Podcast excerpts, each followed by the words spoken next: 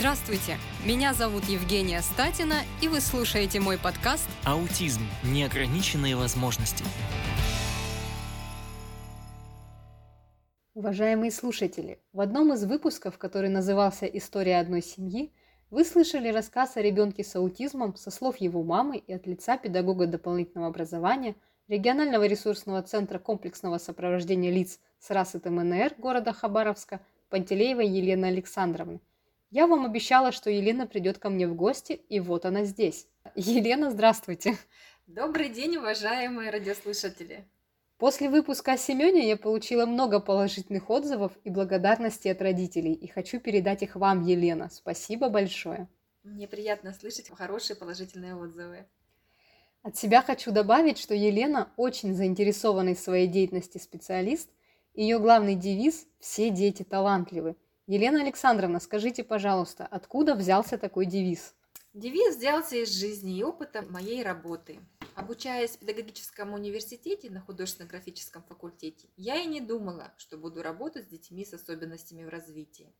После института, как это принято, пошла работать в Центр эстетического воспитания детей города Хабаровска и работала с одаренными детьми от 6 до 15 лет – Преподавала там историю искусств, декоративно-прикладное искусство и рисование. Потом несколько лет работала арт-педагогом в Бекинском реабилитационном центре. Там-то я и получила свой первый практический опыт, работая э, с детьми с особенностями в развитии. Переехав в Хабаровск, меня позвала к себе работать э, в новый открывшийся центр по работе с детьми с аутизмом с тяжелыми множественными нарушениями развития Евтеева Наталья Владимировна. Конечно, было страшно. Уже имея опыт работы с детьми с особенностями в развитии, я все равно испытывала некоторый страх, какое-то ощущение тревожности, боялась, что смогу не справиться, так как э, данная категория детей наиболее сложная. Это дети с ментальными нарушениями. И на тот момент, конечно, существовали уже мировые методики работы с детьми с особенностями в развитии. По ним работали в основном психологи, а именно вот педагоги дополнительного образования. Такого опыта не было на самом деле. Я искала литературу, искала ее в интернете, в библиотеках. И очень-очень было именно мало этой литературы, как обучать рисованию таких детей. Но мне было на самом деле очень сильно интересно. Меня поддержала Наталья Владимировна. Большое ей за это спасибо. И вы знаете, работая в ее центре, я поняла, что на самом деле, да, дети талантливы. И несмотря на свою тяжесть, на свои нарушения, на полевое поведение, они тянутся к творчеству. В той или иной мере они все способны рисовать. Елена Александровна, спасибо большое. Прям слышно, что вы заинтересованы, что любите свое дело и таким интересом об этом рассказываете. Но при этом вы перечислили нарушения, которые встречаются у детей с аутизмом. И у меня в связи с этим возник такой вопрос. Какие виды художественной деятельности доступны детям с аутизмом? На самом деле детям с аутизмом, как и любым нормотипичным, обычным детям, доступны все виды художественной деятельности. То есть они могут заниматься и лепкой, малой скульптурой, они могут и рисовать, и живопись, и рисунок, и делать копии, и рисовать натуры. Естественно, и декоративно-прикладное искусство им тоже не чуждо. Единственное, что, конечно, смотрится индивидуально от ребенка. Дети попадают ко мне в разном возрасте и с разными, скажем так, способностями и уровнем развития. Кому-то мы начинаем с обычных аппликаций, то есть я делаю заготовки. А с кем-то мы можем уже рисовать целые картины, которые делаются как э, в художественных студиях, именно с натуры, то есть по постановке. Есть такой момент еще очень специфичный, который присущ именно детям с аутизмом. Они очень часто испытывают сверхчувствительность к определенным материалам, так сказать, брезгливость. Родители об этом часто говорят, жалуются мне на это и спрашивают, как в таком случае работать. Допустим, смотрите, ребенок не может работать пластилином, убирает руку, прячет от мамы, когда она пытается ему помочь. Либо, допустим, клей, тоже все это брезгливость, нет-нет, отказ идет, слезы, там, плач и так далее. Елена Александровна, если такое возникает, стоит ли родителям настаивать на деятельности ребенка? Вот не хочет он лепить пластилином, Родитель покупает один вид пластилина, второй вид пластилина. Ну, принято, что дети лепят, вот надо лепить. Что вы, нет, настаивать ни в коем случае не нужно. Я об этом всегда говорю. Если ребенок маленький, если деятельность еще пока только начинается, то есть нет такой целенаправленной, сформированной деятельности, нет этого учебного поведения, ни в коем случае не нужно прямо заставлять вот, преодолевать эту брезгливость. А мы смотрим от ребенка. Если он не любит этот пластилин, ну и не лепите вы этим пластилином. Хотите развивать мелкую моторику через вот именно мелкую скульптуру? Дайте ему тесто. Можно купить, можно замешать самостоятельно. Соль и мука, вода. Его можно спокойно хранить в холодильнике. Он длительный период может не портиться. Если даже тесто не идет, можно использовать, допустим, кинестетический песок. То есть он не липнет к рукам. Его тоже можно мять, катать, делать какие-то простые фигурки. Либо в песке. Песок не подходит рисовать. Рассыпаем на столе манку, работаем, рисуем в манке. Если уж совсем все вызывает брезгливость и нет желания не рисовать, ничего, то есть не манипулировать предметами изобразительной деятельности, простое элементарное упражнение мужская пена для бритья. А, на столе на клееночке мама ее набрызгивает, и в ней ребенок двумя ладошками, либо уже пальчиком одним, начинает рисовать какие-то кружочки, треугольнички. Ну, в зависимости от того, какая стоит задумка, простые какие-то элементарные фигурки, образы.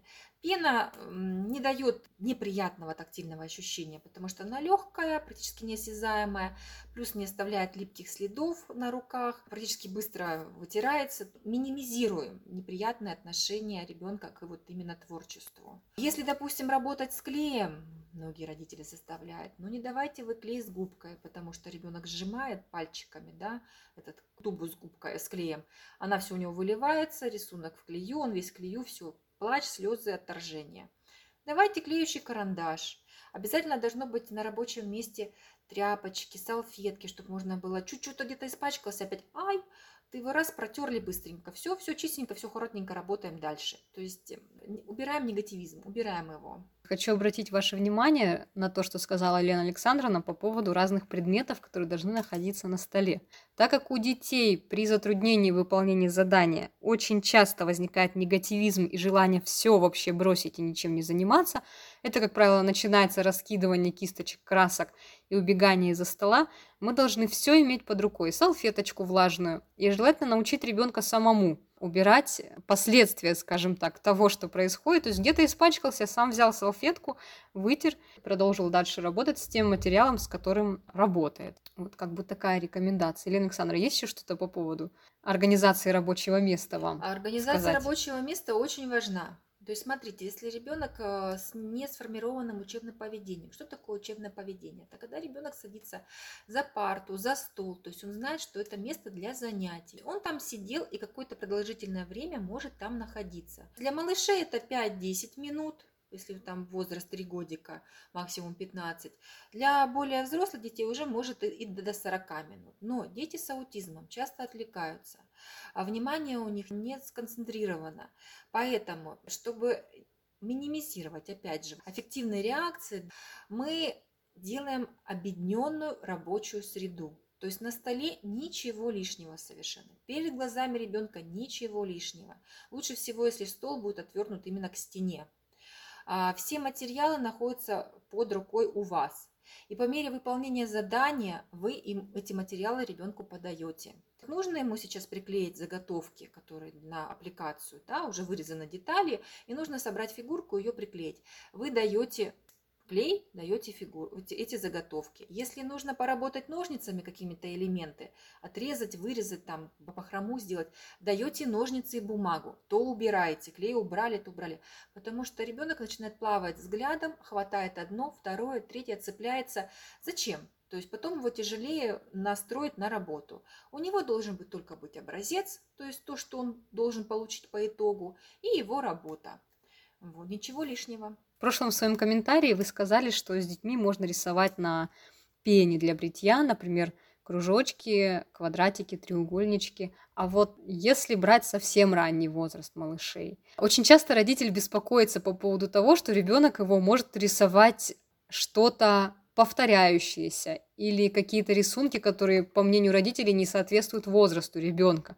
Вот как и что может рисовать ребенок, например, в 4 года? Да, интересный, хороший вопрос на самом деле, очень интересный тема. На самом деле родители многие, а, имея нормотипичных детей, редко знают, э, какие этапы проходит развитие детского рисунка, потому что детский рисунок соответствует психическим возрастам ребенка. Ребенок научается чему-то, у него развивается кора головного мозга, появляются новые знания, то есть происходит постоянно превращение, и тем самым развивается рисунок. Родители иногда пугаются, когда видят, что ребенок выбирает один, один и тот же цвет. Ладно, если он там рисует чисто синим, это как бы никого не настораживает. Но если он вдруг начинает рисовать только-только черным, а ребенку там три годика, допустим, он все время черкает, черкает черным цветом, все идет испуг. На самом деле это неверно, неправильно. То есть в этом возрасте у детей в 3 годика, в 3 там с копеечками, в 4, цвет еще не имеет значения. То есть они не соотносят цвет и свою эмоцию, скажем так, да, цвет и какой-то предмет. Для них цвет это вот он есть и слава богу. То есть они могут нарисовать синим цветом траву, маму, домик, собачку, море может быть красным, солнце зеленым.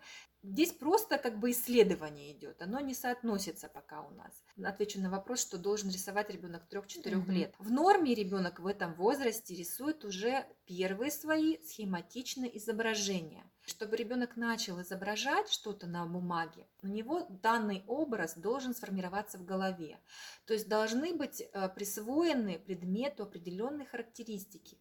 То есть это форма, это размер, это цвет. Ребенок должен представить сначала это солнышко, да, что оно круглое, что оно там э, с лучиками у него, а потом его воспроизвести. Только таким образом. Потому в данном возрасте дети развиваются очень активно, и родители должны помогать им, показывать, смотри, колесо круглое, да, там домик, кубик квадратный и так далее. Мы обращаем внимание на форму и на цвет, потому что в этом возрасте, да, происходит к четырем годам присвоение уже цвета к определенной форме. То есть, да, желтое солнце, голубое там море и так далее, и так далее. Появляются в этом возрасте еще головоногие. Родители очень часто они пугают, потому что человечки такие странные. Голова есть, волосы есть, глазки, ротик есть, от него растут ножки. Туловище у нас как бы пропадает. Часто бывает, не у всех детей. Почему? Потому что схема тела недостаточно еще сформирована. И ребенок как бы видит это не касается детей с аутизмом. Ребенок видит лицо, потому что обращается к маме, мама к нему обращается, да, то есть глаза, ушки, носик, все это как бы он уже знает хорошо, зубки чистит, глазки умывает, а тело, оно как бы у нас пропадает. То есть вроде мы его одеваем, но вот еще руки, ноги мы как бы чувствуем, да, а тело, вот это туловище, его нет пока на рисунках. Но это довольно-таки недлительный период, тело появляется довольно-таки быстро. То, что касается детей с аутизмом, так как они не смотрят а, в, лицо, в лица родителей и людей, да, то есть схема тела у них вообще очень сильно запаздывает. То есть они плохо ориентируются в своем теле, в теле там игрушек. Когда их спрашиваешь, покажи то, пока покажи это, они плохо знают схему тела. Потому человечки у них появляются намного позже. Раньше появляются другие предметы.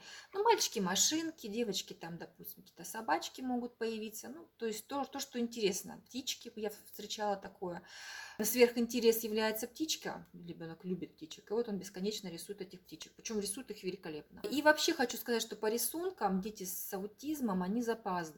То, что ребенок рисует в норме в 3-4 года, дети с расстройством аутического спектра рисуют в 5-6 лет.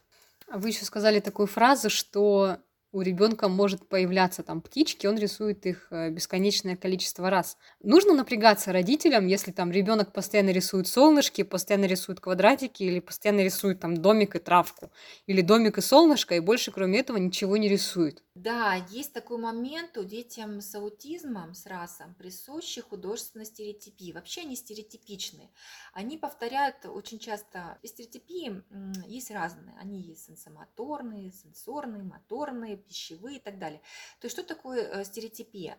Это ригидное повторяющееся действие, которое не развивается, не ведет в никуда, скажем так ребенок от него полностью избавиться не может, потому что это, скажем так, идет ну, ярким признаком, то есть ребенка с аутизмом. Повторяя определенное действие, ребенок тем самым успокаивается, нормализует свое, свое психоэмоциональное состояние. Но в то же время, если увлекаться только стереотипиями, погружаясь в них, он не научается ничего новому.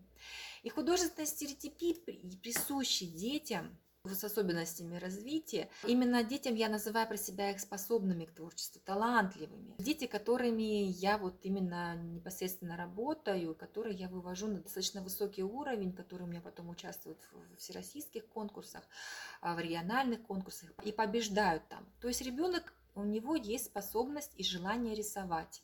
Но ему кто-то показал, либо он сам воспроизвел свой сверхинтерес.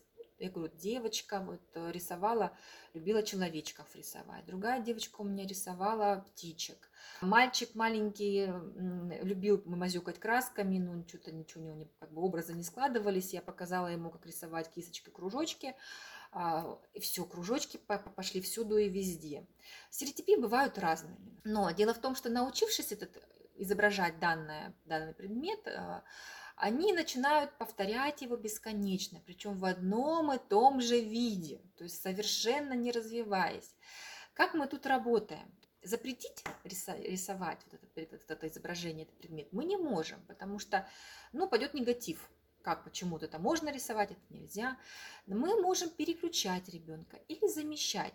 Допустим, у девочки стереотипная, да, какая-то там такая треугольничек платьюшка, мы же можем развить это изображение. Мы можем нарисовать вот не просто в таком вот треугольном платьюшке, а сделать барыню, показать картинки, фотографии, нарисовать уже историческую такую как бы женщину в платье, в сарафане национальном. То есть она и рисует то, что ей приятно и ей нравится человека изображать, девочку, человечка. Но мы в этот момент еще ее развиваем, то есть мы показываем ей орнамент, узор, мы детализируем, то есть опять же появляется какой-то сюжет, а где эта барыня идет, а что она может быть за водой, а может быть она там где-то гуляет там и так далее. Как, допустим, кружочки с мальчиком, да, вот эти кружочки бесконечно, это игрушки на елочке, это ягодки на веточке, это цветочки, это бабочки, насекомые, крылышки, если рисовать. То есть мы показываем, что то, что он любит делать, его можно делать немножко по-иному, тем самым развивая ребенка. Елена Александровна, а что рисуют в основном, что любят рисовать дети с расстройством аутистического спектра? Это в основном какие-то геометрические фигуры, это какой-то транспорт, это домики, например, цветочки. Есть какая-то такая закономерность, что вот дети с раз рисуют вот что-то определенное, или они могут рисовать что угодно в зависимости от собственных интересов? Интересный такой вопрос, конечно, да. Есть, присутствует некоторая э, схематичность в рисунках на начальных этапах. Когда дети попадают ко мне, они все рисуют карандашом либо ручкой, либо цветным мелком. Ну, то есть это материал, который требующий максимального контроля, потому что линия должна быть четкая, да, то есть там нужно прямо вот провести куда нужно. То есть это не краской, когда там с кисточкой мазюкаешь, она так вся течет, переливается. То есть там как бы изображение такое плывущее. Здесь четкий контроль, и все дети, которые начинают рисовать, дети с аутизмом, они рисуют именно этими материалами, именно те изображения, которые хотят сделать. То есть есть такая графичность. Еще такой момент, я можно отступлю, угу. просто сейчас вспомнилась, хочу сказать, что для детей с аутизмом их рисунки чаще всего бывают их речью. То есть это такая графическая речь. Через свои рисунки они общаются. Как правило, дети с раз говорят плохо, либо не говорят вообще, а на рисунках мы можем увидеть то, что ребенка волнует в данный момент. Ну, были интересные случаи. Ночью затопила квартиру у малыша, то есть вот эта вода сверху капала, лилась, и вот он потом прорисовывал это, проговаривал вот эту линию сверху, что потолок с нее капает. То есть переживания, когда э, рисуют, допустим, и больницы бывают, и какие-то вот страхи, то есть когда они ночью в кошмарах там просыпаются, просыпаются, то есть это все прорисовывается. Ты видишь на рисунках, что это какие-то чудовища, крокозяблы и так далее. Конечно, нужно определенным способом работать с этим делом. А, иногда э, ребенок, если не говорит, он вообще рисует то, что он хочет получить, допустим. Или прорисовывает там поездку к бабушке. Ну, то есть общаясь с матерью через рисунки. И по поводу именно какие в основном, если какая-то такая закономерность детских рисунков – вы знаете, я столкнулась с таким моментом очень интересным, именно по развитию детского рисунка в антогенезе. А, дети делятся на коммуникаторов И, то есть это те, которые рисуют много на листочке изображений, много каких-то деталей, то есть все такое у них прям, это как рассказ, сказка на, на рисунке, без учета каких-то качественных характеристик, то есть когда там прорисовка какой-то вот именно объекта, какого-то цвета, то есть там просто вот сюжет, главное это сюжет, это дети-коммуникаторы. И есть дети, которые дети-визуализаторы. Они смотрят и видят определенный объект и его качественно изображают. Это может быть собака, но это будет великолепная собака. То есть, да, без сюжета, что она куда-то там пошла, где-то гуляет, это может быть цветок. Ну так этот цветок будет такой, что прям вот он как настоящий, со всеми там, если розы, то шипы и так далее. Это может быть мама, но так мама это будет такая красотка, там сумочка с сережками и там в таком платьюшке. Это визуализаторы. Но Дети с аутизмом, которые не смотрят в глаза, которые не говорят, у которых нарушено социальное взаимодействие. Я сталкиваюсь с таким моментом. Рисующие дети с аутизмом являются коммуникаторами. То есть они проживают ту жизнь в своих рисунках, которую они не могут осуществить в своей реальной жизни. Допустим, ребенок рисует детскую площадку. Много детей, они играют, какие-то дети кричат, какие-то дети там смеются. Все это прорисовано с эмоциями. Девочка не ходит на детскую площадку. Если и ходит, то играет самостоятельно, с мамой отдельно от детей. Просто наблюдает из-под тяжка эту жизнь. Либо, допустим, мальчик рисует, допустим, поездку на природу, да, там тоже прорисовано все, вплоть до как родители выгружают эти вот э, сумки, с, как они ставят этот э, шампура, там мангал, как собачка бегает, кто-то рыбачит. Но он эту жизнь тоже наблюдает со стороны, причем из-под тяжка, потому что они напрямую-то не смотрят, но не участвуют в ней. Позови его, он не пойдет. Но однако же все это видит, они наблюдают, и они вот именно то, что нет, не хватает в жизни, они это прорисовывают на листах бумаги. Хотя, казалось бы, зацикленность на одном предмете можно было бы предположить, что это будет визуализатор, то есть прорисовка какого-то одного предмета. Но нет, они коммуникаторы. Причем сами бедны на эмоции, дети с аутизмом, да, у них они, как правило, амимичные, то есть они редко смеются, удивляются, то есть они лицо практически ровное у них. То есть, если специально научать этому, да, что вот нужно улыбнуться, засмеяться, там, либо там, то тогда да, они это будут уметь. А на рисунках все это есть. То есть можно сказать, что дети сами не умеют проявлять эмоции, но то, что происходит вокруг, они, в принципе, считывают, воспринимают и, ну, как-то отражают в своих рисунках. Да, так оно и есть. Это вот прям говорят про детей с аутизмом, что это вещь в себе. Это мир, это ребенок, проживающий свою собственную жизнь, свой мир, полноценный внутренний мир, но он просто закрыт от окружающих он закрыт, он полностью закрыт, как в пузыре находится. И такие были интересные истории у меня, да, когда девочка любила рисовать, ну, как было, я говорила уже ранее, рисунки были схематичные, очень простенькие, такие там ножки, палочки, туловище, круглый шарик, то есть такое все очень примитивненько, но она была коммуникатором. В рисунках была жизнь. Семья пьет кофе, поехали на море, там дети катаются на скейтбордах или что-то там. Сама она не в этом не участвовала, но она это прорисовывала. Был талант, потенциал у ребенка, это было видно сразу же, то есть э, родители были согласны ходить на занятия, и, конечно, мы достигли высокого уровня с этой девочкой. У нее особенность была, так она в течение года, когда начала рисовать эти рисунки, в течение года она рисовала одни и те же схематичные рисунки. Нет, сюжеты были разные, но изображение не менялось. Все было вот так вот, не развиваясь. И все рисунки она э, прятала в круг. То есть, нарисовав сюжет, она потом его обводила прям такой пузырь в окруженность прятала. И это было постоянно. Девочка не говорила, как-то убрать этот круг из рисунка не получалось, то есть развить не получалось у родителей. Пришли на занятия, мы стали с ней заниматься. Она, то есть сначала я внедрилась, скажем так, в ее личное пространство, очень тихо, потому, потому что девочка была сенсорно чувствительная, она боялась громких звуков, громкой речи. То есть, э, чтобы не пугать ребенка, потихоньку-потихоньку мы с ней начали работать сначала на соседних листах, потом по ее разрешению я стала рисовать на ее же листе. На мои рисунки обводила тоже в круг, потому что, да, ведь рисунок – это часть тебя, часть твоей личности, часть твоего внутреннего мира. То, что ты выплеснул в цвете, в форме, в линиях на рисунок. Имея потребность эту выразить себя, выплеснуть свой внутренний мир на рисунок, девочка тем самым все равно пыталась закрыться, пузырь образовать, то есть спрятать его в этот круг, то есть это отделить от пространства листа. Там, конечно, были при определенная работа проведена была. Хочу сказать, что с маленького мы ушли от этих схематичных рисунков, мы убрали этот потом круг. А, она великолепно все понимала.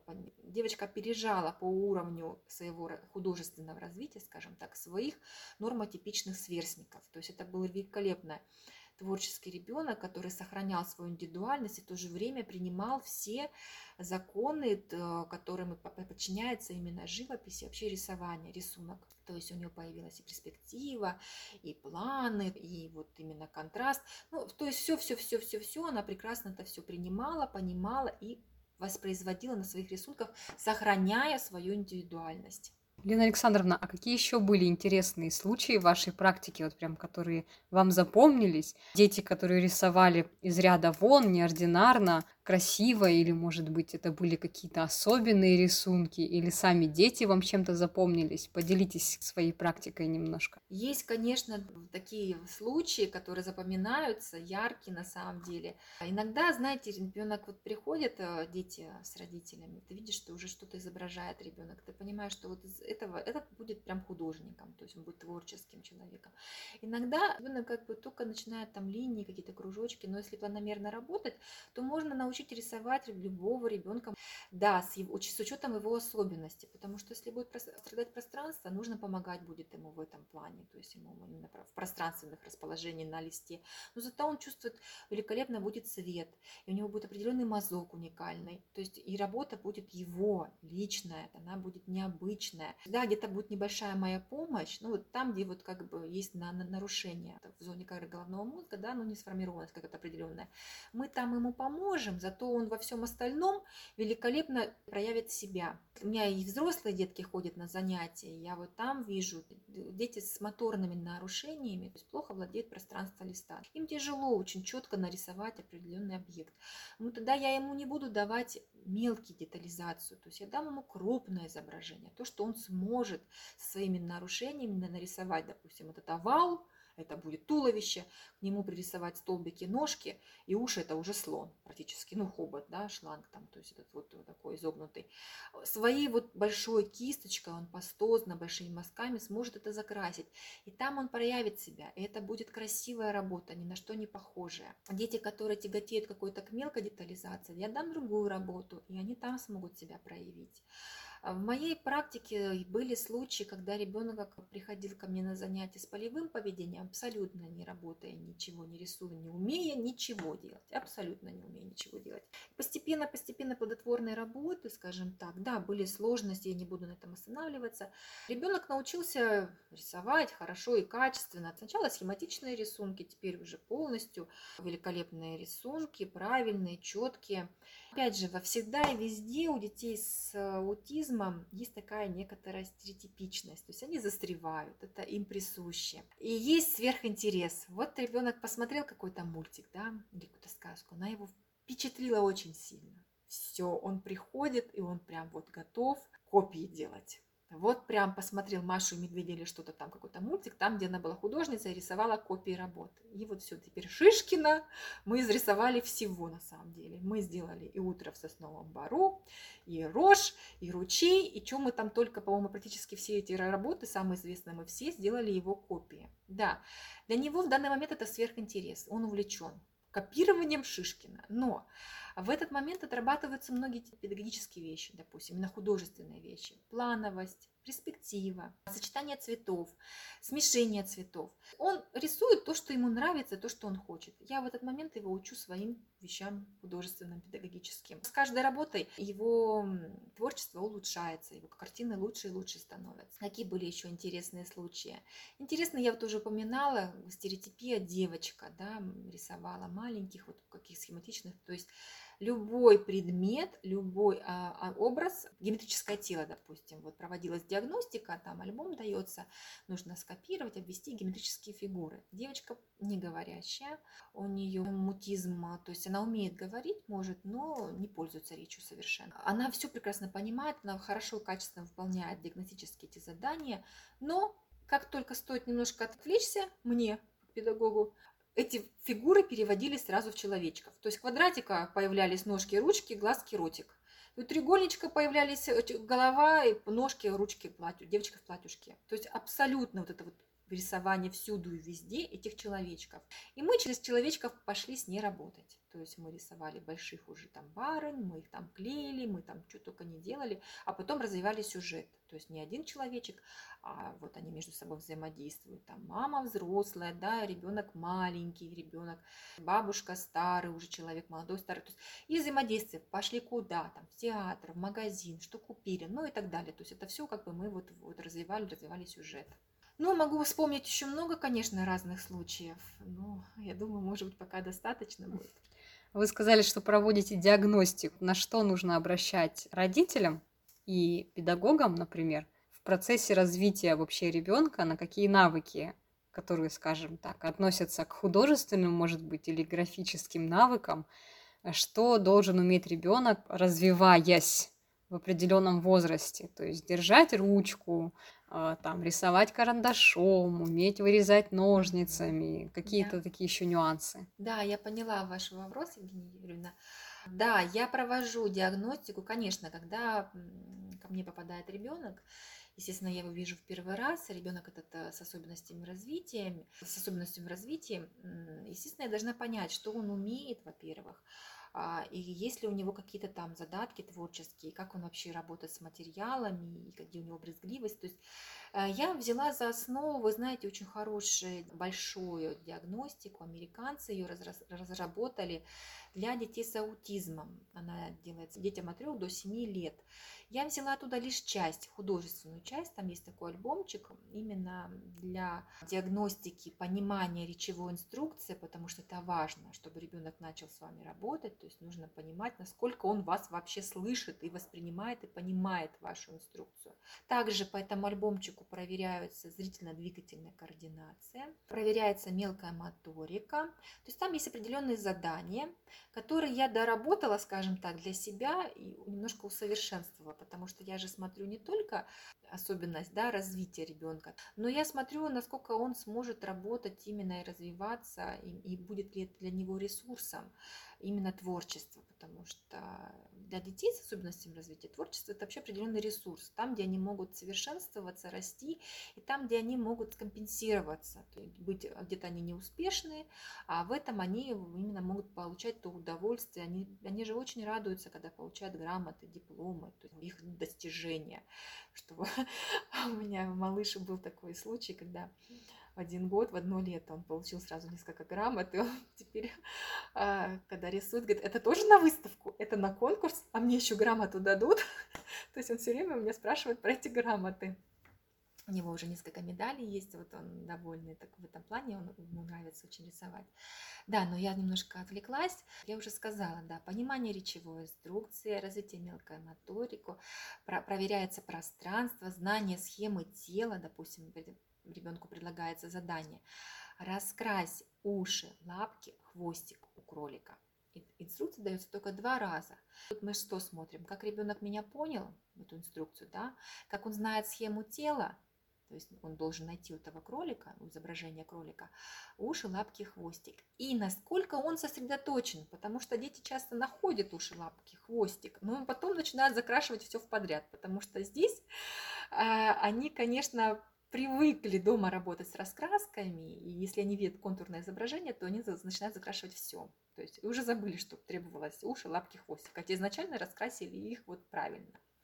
Пространство, схема тела, понимание речевой инструкции, мелкая моторика зрительно-двигательная координация. Это те основные вещи, которые смотрятся в первую очередь. Что такое пространство? Смотрите, вы даете ребенку раскраску, а он вообще контурное изображение просто не видит, у него не вычленяет еще из пространства листа. Вот. Либо даете ему заготовки, там, допустим, голова, да, туловище, хвостик, и нужно собрать целый образ, ну, то есть кошечки, да, или тигренка. А у него голова в одной стороне, ноги там где-то на, на, на голове и так далее. То есть он пока целостный образ у ребенка не сформирован еще. То есть, если не сформирован целостный образ, он из готовых частей не может собрать, да, и приклеить эту аппликацию, то значит он пока еще не готов, он не сможет рисовать какое-то изображение, то есть там выдавать, да, там человек человечка, домик и так далее. Потому что нет, пока еще не сложился целостный образ. Потом, опять же, смотрите, э, чтобы понимать, с какими материалами работать с данным ребенком, необходимо определить, то есть есть ли у него брезгливость к определенным материалам. Потому дается клей, даются краски, дается ножницы, бумага. То есть мы рвем бумагу, смотрим, как сформирован пиццетный захват. То есть нужно взять за края бумагу, потянуть в разные стороны. Мы, значит, клеим эти маленькие кусочки, когда мы ее нарвали. Опять же, пиццетный захват, каждый кусочек нужно взять и приклеить в нужное место, а, контурное изображение я смотрю, как, мы, как работает ребенок с красками, умеет ли он пользоваться, знакомые ли ему. Потому что родителям иногда кажется, это так просто взять краски, кисточку, воду и закрасить раскраску. Да ничего подобного. Вы представляете, сколько нужно ребенку совершить действий в определенной последовательности, чтобы правильно закрасить эту раскраску. Взять кисточку верно, макнуть ее в воду, потом в краску и потом только на лист бумаги. Это ж какая последовательность. Потом ножницы. Ножницы это вообще э, великолепный тренажер на самом деле, то есть для развития кисти руки, но родители боятся давать детям ножницы, дают ему достаточно поздно. А на самом деле вообще, я считаю, очень правильно давать намного раньше детям. Только ножницы должны быть безопасные и желательно еще с пружинкой потому что для сжатия и разжатия это очень тяжелое действие для, для ребенка, то есть это нужно контролировать достаточно серьезно руку, то есть где-то сжать, где-то разжать ее, растянуть эти ножницы. Плюс левой рукой, если ребенок правша, нужно листочек придерживать, а глазами еще следить, что режешь. То есть это настолько задействовано одномоментно. Потому даем, конечно, для левшей ножницы определенные существуют именно для детей левш. И есть ножницы еще, которые облегчают работу. Это такие пружинка, когда между колечками. Ребенку достаточно только сжать, а ножницы раскрываются уже сами. Вот по краскам тоже, смотрите, если ребенок э, у нас еще не может работать с кисточкой, да, пока вот, ну, нет концентрации внимания, и он совсем маленький у нас, можно работать пальчиковыми красками, дают новые тактильные ощущения, вот, э, ребенку приятно это делать на самом деле, ну, у тех, какого брезгливости нет. И тоже не просто тыкать на бумагу, можно сделать дождик, можно сделать снежочек, на елку сделать шарики.